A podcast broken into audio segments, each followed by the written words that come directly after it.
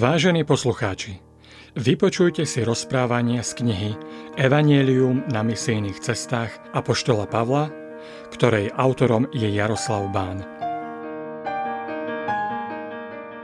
Evangelium ako dobrá správa o Ježišovom dokonalom diele pre človeka je fascinujúca skutočnosť, meniaca život ľudí. Deje sa tak už 2000 rokov a moc Evanielia nie je vyčerpaná ani ničím prekonaná. Rovnako ako na začiatku nášho letopočtu, je tu človek s nezmenenými potrebami, ktoré nerieši nič tak, ako evanielium. Môj vlastný život bol zásadne zmenený a neprestáva byť menený práve touto dobrou správou o tom, že som prijatý, že môj život má zmysel a že som milovaný Bohom práve pre dielo a obed Ježiša Krista. Neprestávam objavovať moc Evanielia, jeho rozmery a novú relevantnosť pre každú zmenu môjho osobného života za účelom viac naplňať zámery svojho stvoriteľa. Vo svojich úvahách, kázniach, predkladaných mojim bratom a sestrám v mojom materskom zbore v Košiciach, sa k téme Evanielia znovu a znovu vraciam, lebo dielo Evanielia pri veriacom človeku nepovažujem iba za nejakú malú vec, ktorá spasí človeka, ale za fundamentálny princíp zmeny motívov veriaceho človeka. Verím, že dívajúca spolu so mnou na jednotlivé príbehy zvestovania Evanielia si uvedomíte jeho moc, bohatstvo, krásu a dovolíte, aby aj váš život bol formovaný práve touto mocou. Jaroslav Bán v Košiciach, jún 2016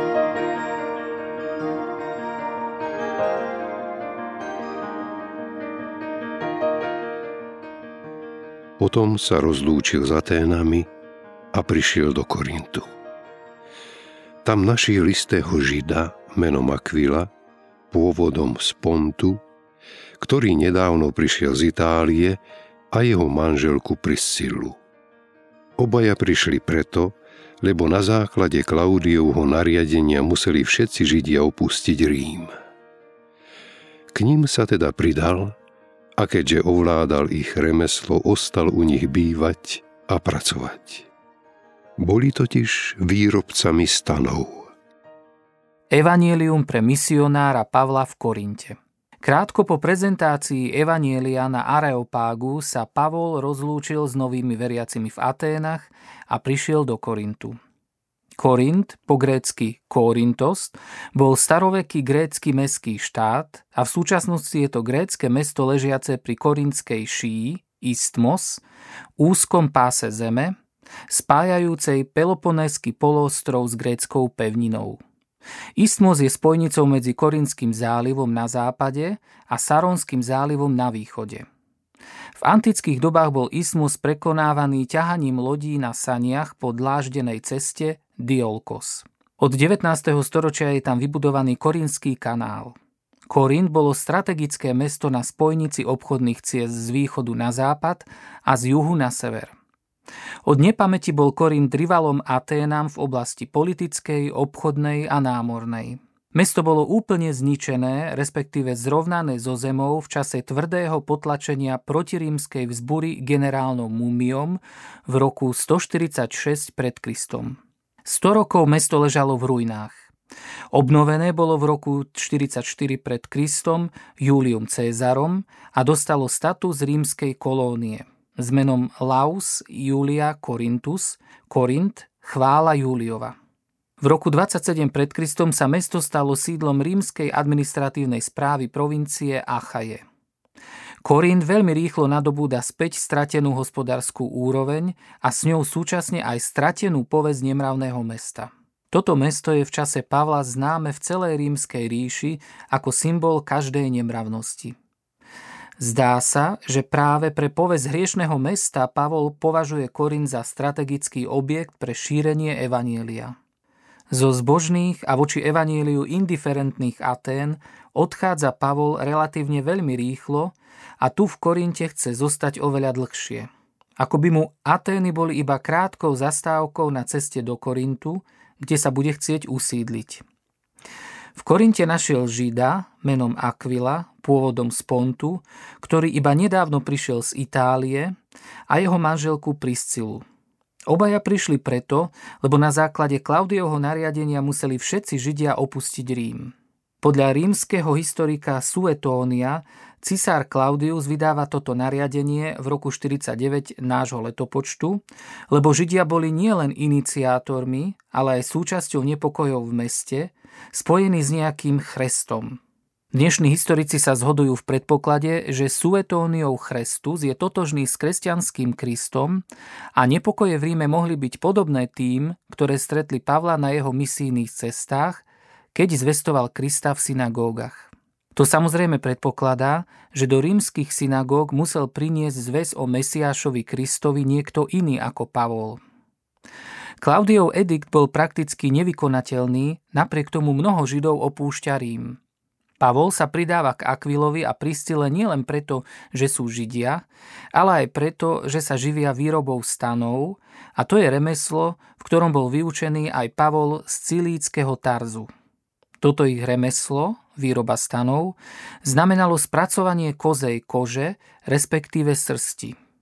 Pavol pochádzal z Cilície, ktorá dostala meno po Cilíciu, ktoré sa tam vo veľkom vyrábalo.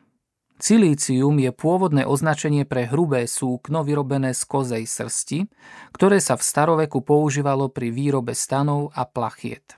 Na rozdiel od všetkých miest, kam doteraz Pavol prišiel, jeho prvé kroky v Korinte potvrdzujú úmysel zostať v meste dlhšie. Tento raz si najprv zariaduje bývanie a zdroj obživy, keď hľadá a nachádza akvilovcov.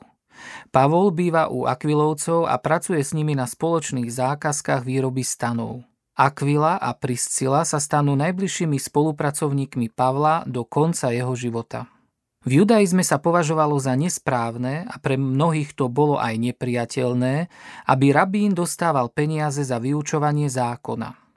Podľa toho, čo čítame v Novom zákone, je zrejmé, že Pavol sa riadil týmto princípom v Efeze, Tesalonike a Korinte.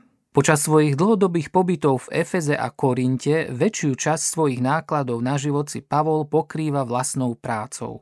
Neodmieta však pomoc, ktorá nebude brániť zvesti Evanielia, respektíve rozšíri možnosti jeho zvestovania. Pavlov zámer zostať v Korinte dlhšie bude ešte usmernený udalosťou, ktorá sa stala skoro po jeho príchode. Pavlovi sú zatvorené dvere zvestovať evanílium Židom a naopak doširoka otvorené dvere zvestovať evanílium pohanom. Súčasne s tým, že Pavol už býva a pracuje s Akvilovcami na stanoch, je každú sobotu v synagóge, kde potom vedie rozhovory a presvieča Židov i Grékov o naplnení zasľúbení v Ježišovi Kristovi. O tejto udalosti čítame v skutkoch Apoštolov v 18. kapitole. Každú sobotu potom viedol rozhovory v synagóge a presviečal Židov i Grékov.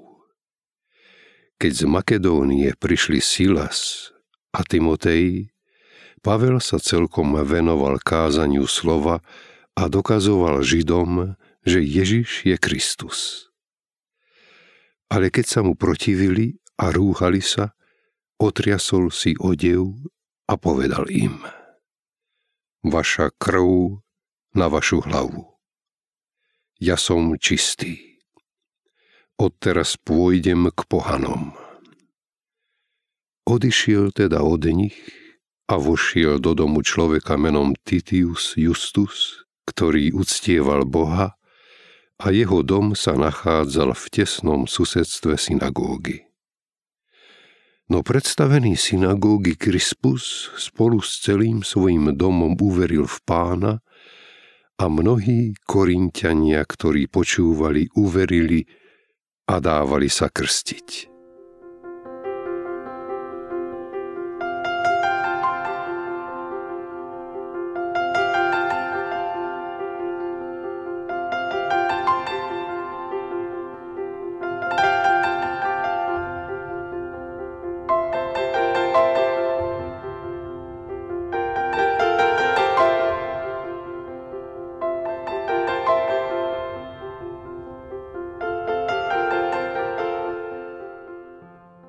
Sílas a Timotej prinášajú z Macedónie dve veci. Najprv je to správa o zotrvaní vo viere, aj napriek prenasledovaniu nových kresťanov v Tesalonike. To je veľké povzbudenie pre unaveného Pavla, že evanílium má reálnu moc. To, že Pavol je unavený a už takmer nemá síl, vieme z jeho listu, ktorý presne v tomto čase po návrate Sílasa a Timoteja píše do Tesaloniky.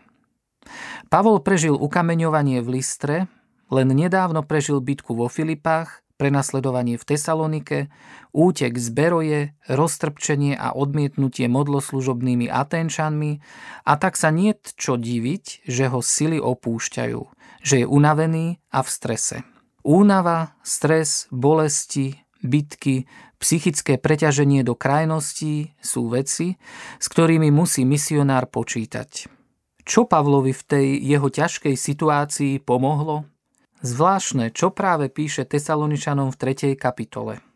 Keď sme už v Aténach nemohli ďalej znášať neistotu, ako sa máte, rozhodli sme sa poslať Timoteja, nášho brata a Božieho spolupracovníka v hlásaní Kristovej radostnej zvesti, aby vás navštívil a povzbudil vo vašej viere, aby ste pri prenasledovaní nezakolísali.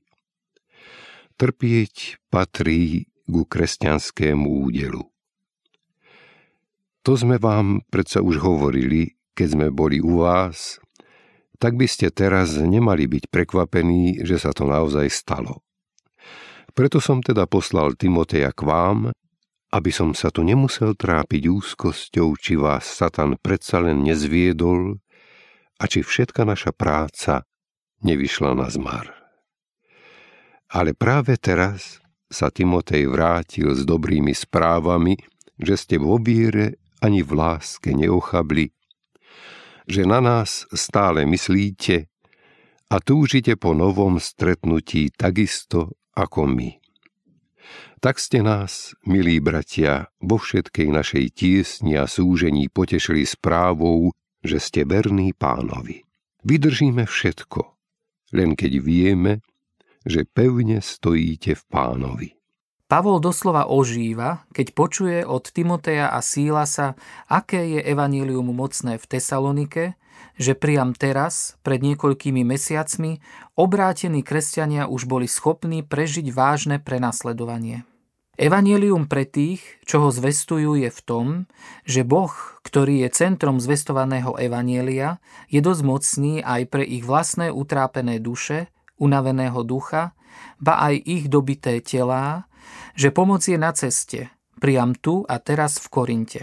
Súčasne s posolstvom o Tesaloničanoch Sílas a Timotej prinášajú Pavlovi finančný dar od veriacich vo Filipách. Doteraz cez týždeň pracuje s Akvilom a Priscilou na stanoch a cez sobotu zvestuje Evangelium. S finančnou pomocou z Filip sa môže Pavol naplno aj cez týždeň venovať zvestovaniu. S touto pomocou Pavol nemusí a ani nechce byť závislý od ešte iba vznikajúceho zboru a na chvíľu sa môže celkom venovať zvestovaniu Evanielia. To celkom aj prináša okamžité ovocie – Situácia, že sa zriekne závislosti od podpory mladého zboru je charakteristická špeciálne pre Korint a je prejavom vzdania sa práva na mzdu robotníka na Božom diele v záujme toho, aby zväzť Evanielia nebola nejako ohrozená. Pavol káže najprv Židom, ale keď porozumie, že sa rúhajú a protivia Evanieliu, tak robí rozhodnutie odísť a zvestovať Evanielium pohanom v Korinte. Pavol nemusí odísť ďaleko. Hneď v susedstve synagógy býva bohabojný človek menom Titius Justus, ktorému slúži evanielium. Aké je jeho priezvisko sa dozvieme od Pavla v jeho liste Korintianom z Efezu.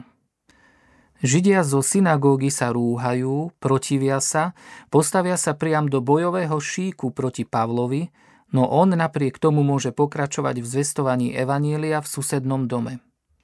To je opäť ďalšia irónia zvestovania Evanielia. Človek ho nebude môcť zastaviť a zvestovanie môže pokračovať priam v úplnej blízkosti najväčších nepriateľov. Ešte ironickejšie je, že uverí aj predstavený synagógy Krispus s celým svojim domom. Krispus je jeden z predstavených synagógy, keďže v tom čase synagógy mali obyčajne niekoľko predstavených.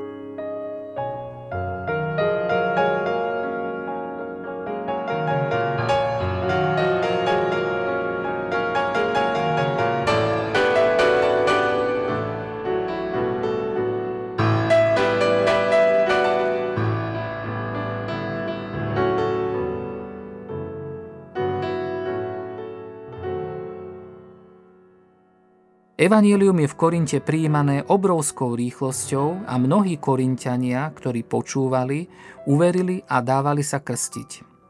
Dvaja pokrstení v Korinte sú pokrstení priamo apoštolom Pavlom, pričom podľa prvého listu Korinským, prvej kapitoly a 14. verša, sám Pavol pokrstil Gaja a Krispa pri špeciálnej príležitosti, keď boli krstení iba oni dvaja.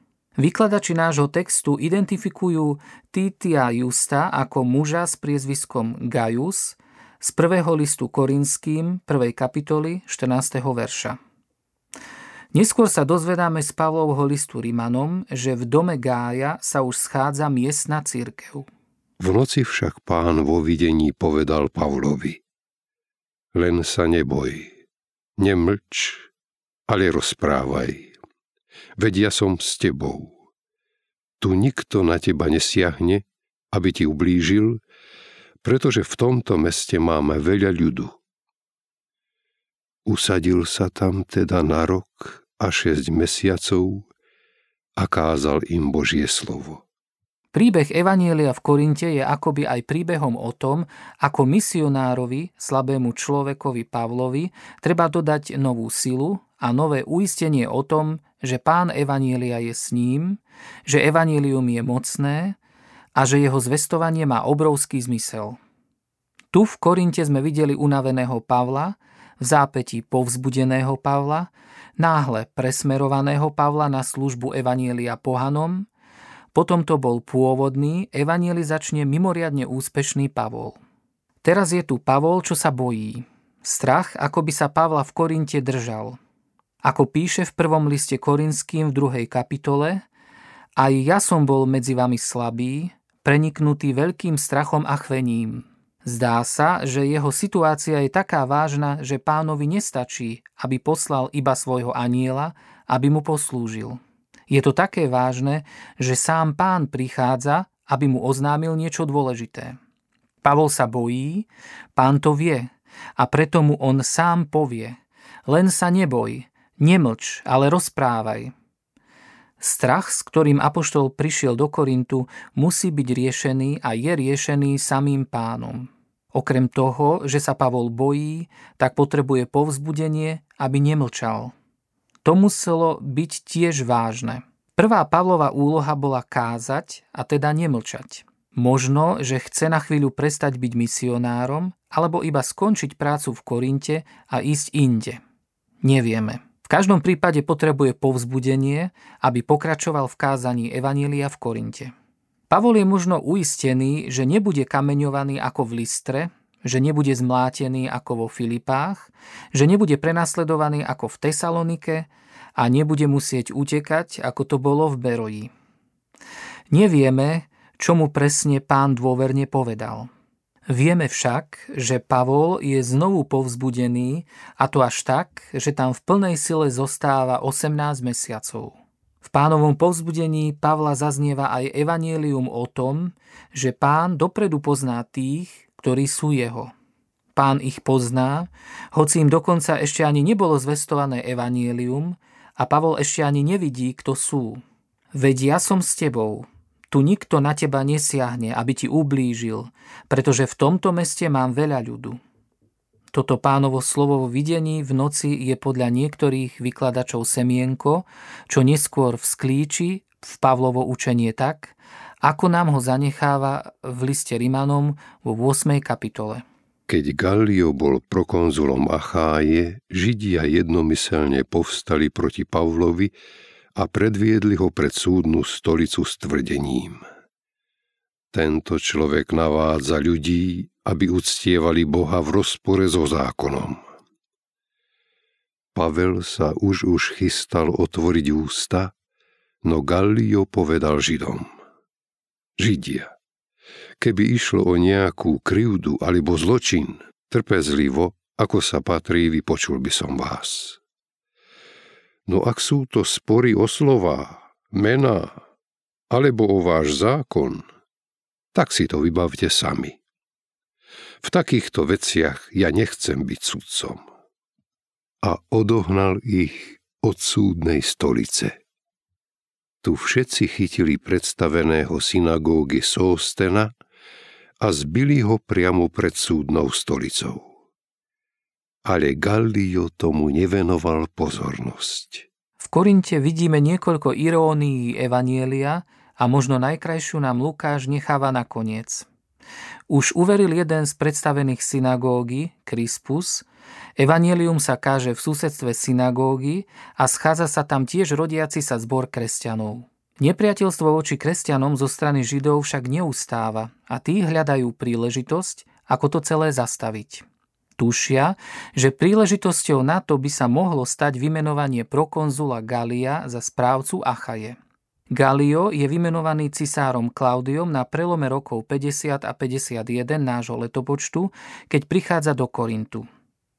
Tu máme jedinečný údaj pre datovanie Pavlovej misijnej cesty. V novo vymenovanom prokonzulovi vidia Židia možnosť znemožniť Pavlovi zvestovanie Evanielia v Korinte cez rozhodnutie rímskeho súdu.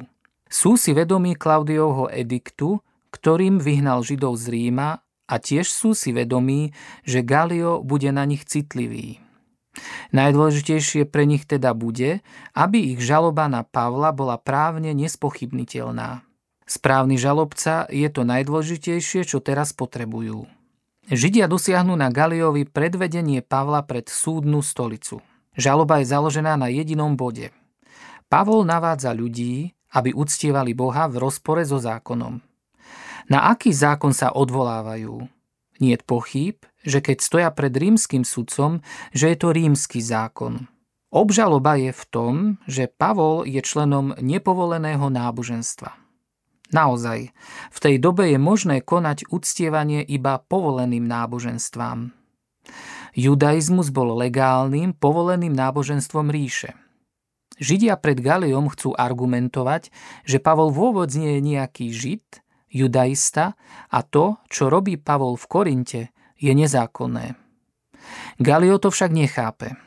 On ešte stále považuje kresťanov za židovskú sektu a problém považuje iba za spory o slová, mená alebo o váš zákon. V takýchto veciach im Galio nechce byť sudcom a odháňa ich od súdnej stolice. To, čo nasleduje, je veľmi bizarné. Tu všetci chytili predstaveného synagógy Soostena a zbili ho priamo pred súdnou stolicou. Kto chytil predstaveného synagógy? Z kontextu predchádzajúceho verša je zrejmé, že to boli Židia, čo boli vyhnaní od súdnej stolice. Prečo by mali Židia mlátiť svojho predstaveného?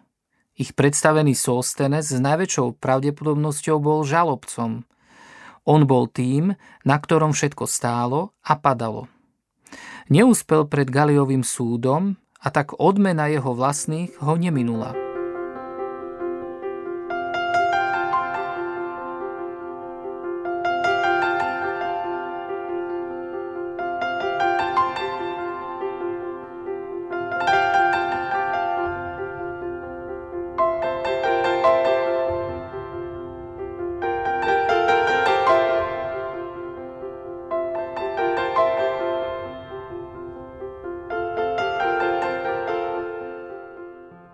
Nevieme presne, ako pokračoval prípad Sostena v Korinte.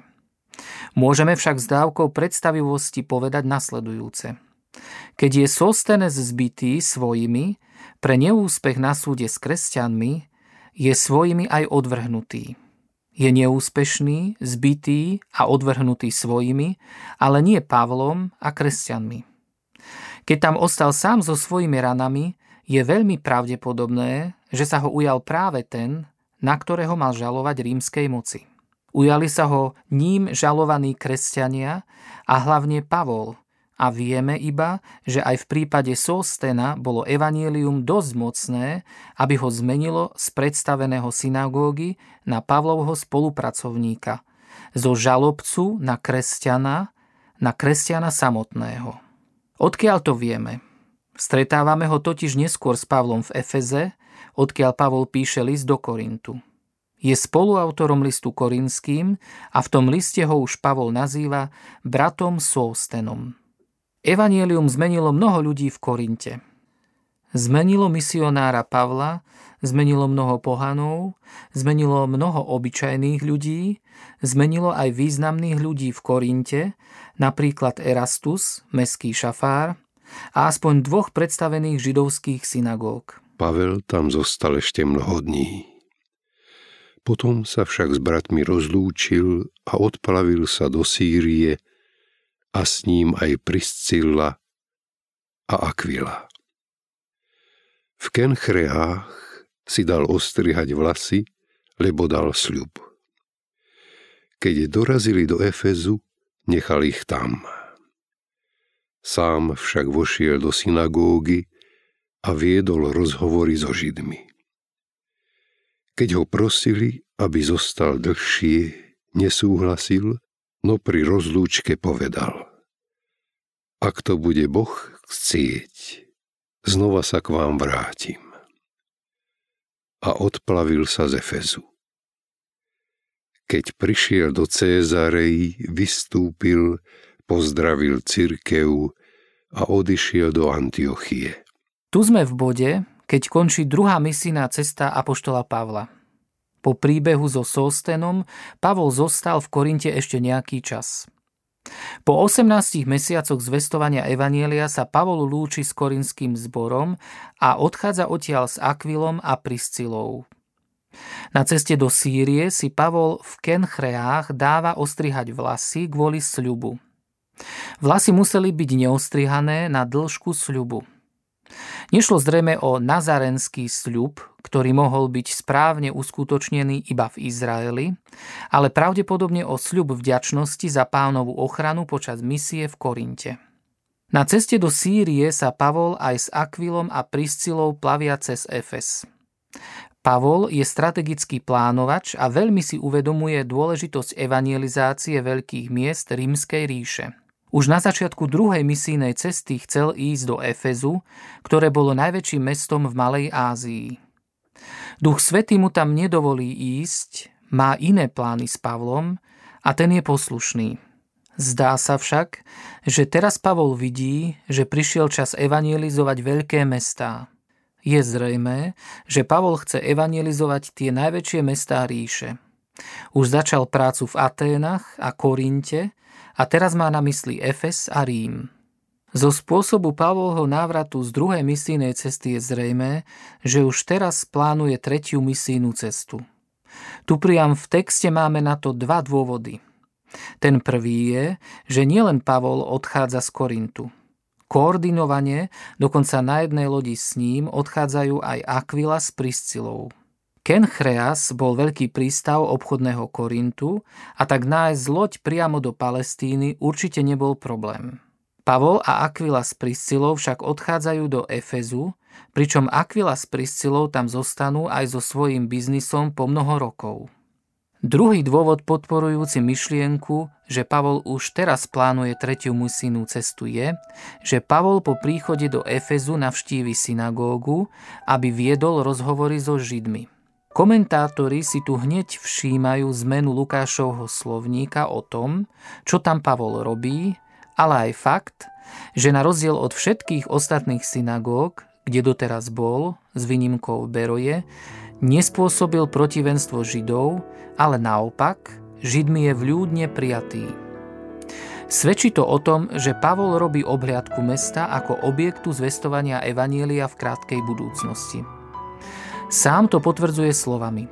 Keď ho prosili, aby zostal dlhšie, nesúhlasil, no pri rozlúčke povedal, ak to bude Boh chcieť, znova sa k vám vrátim.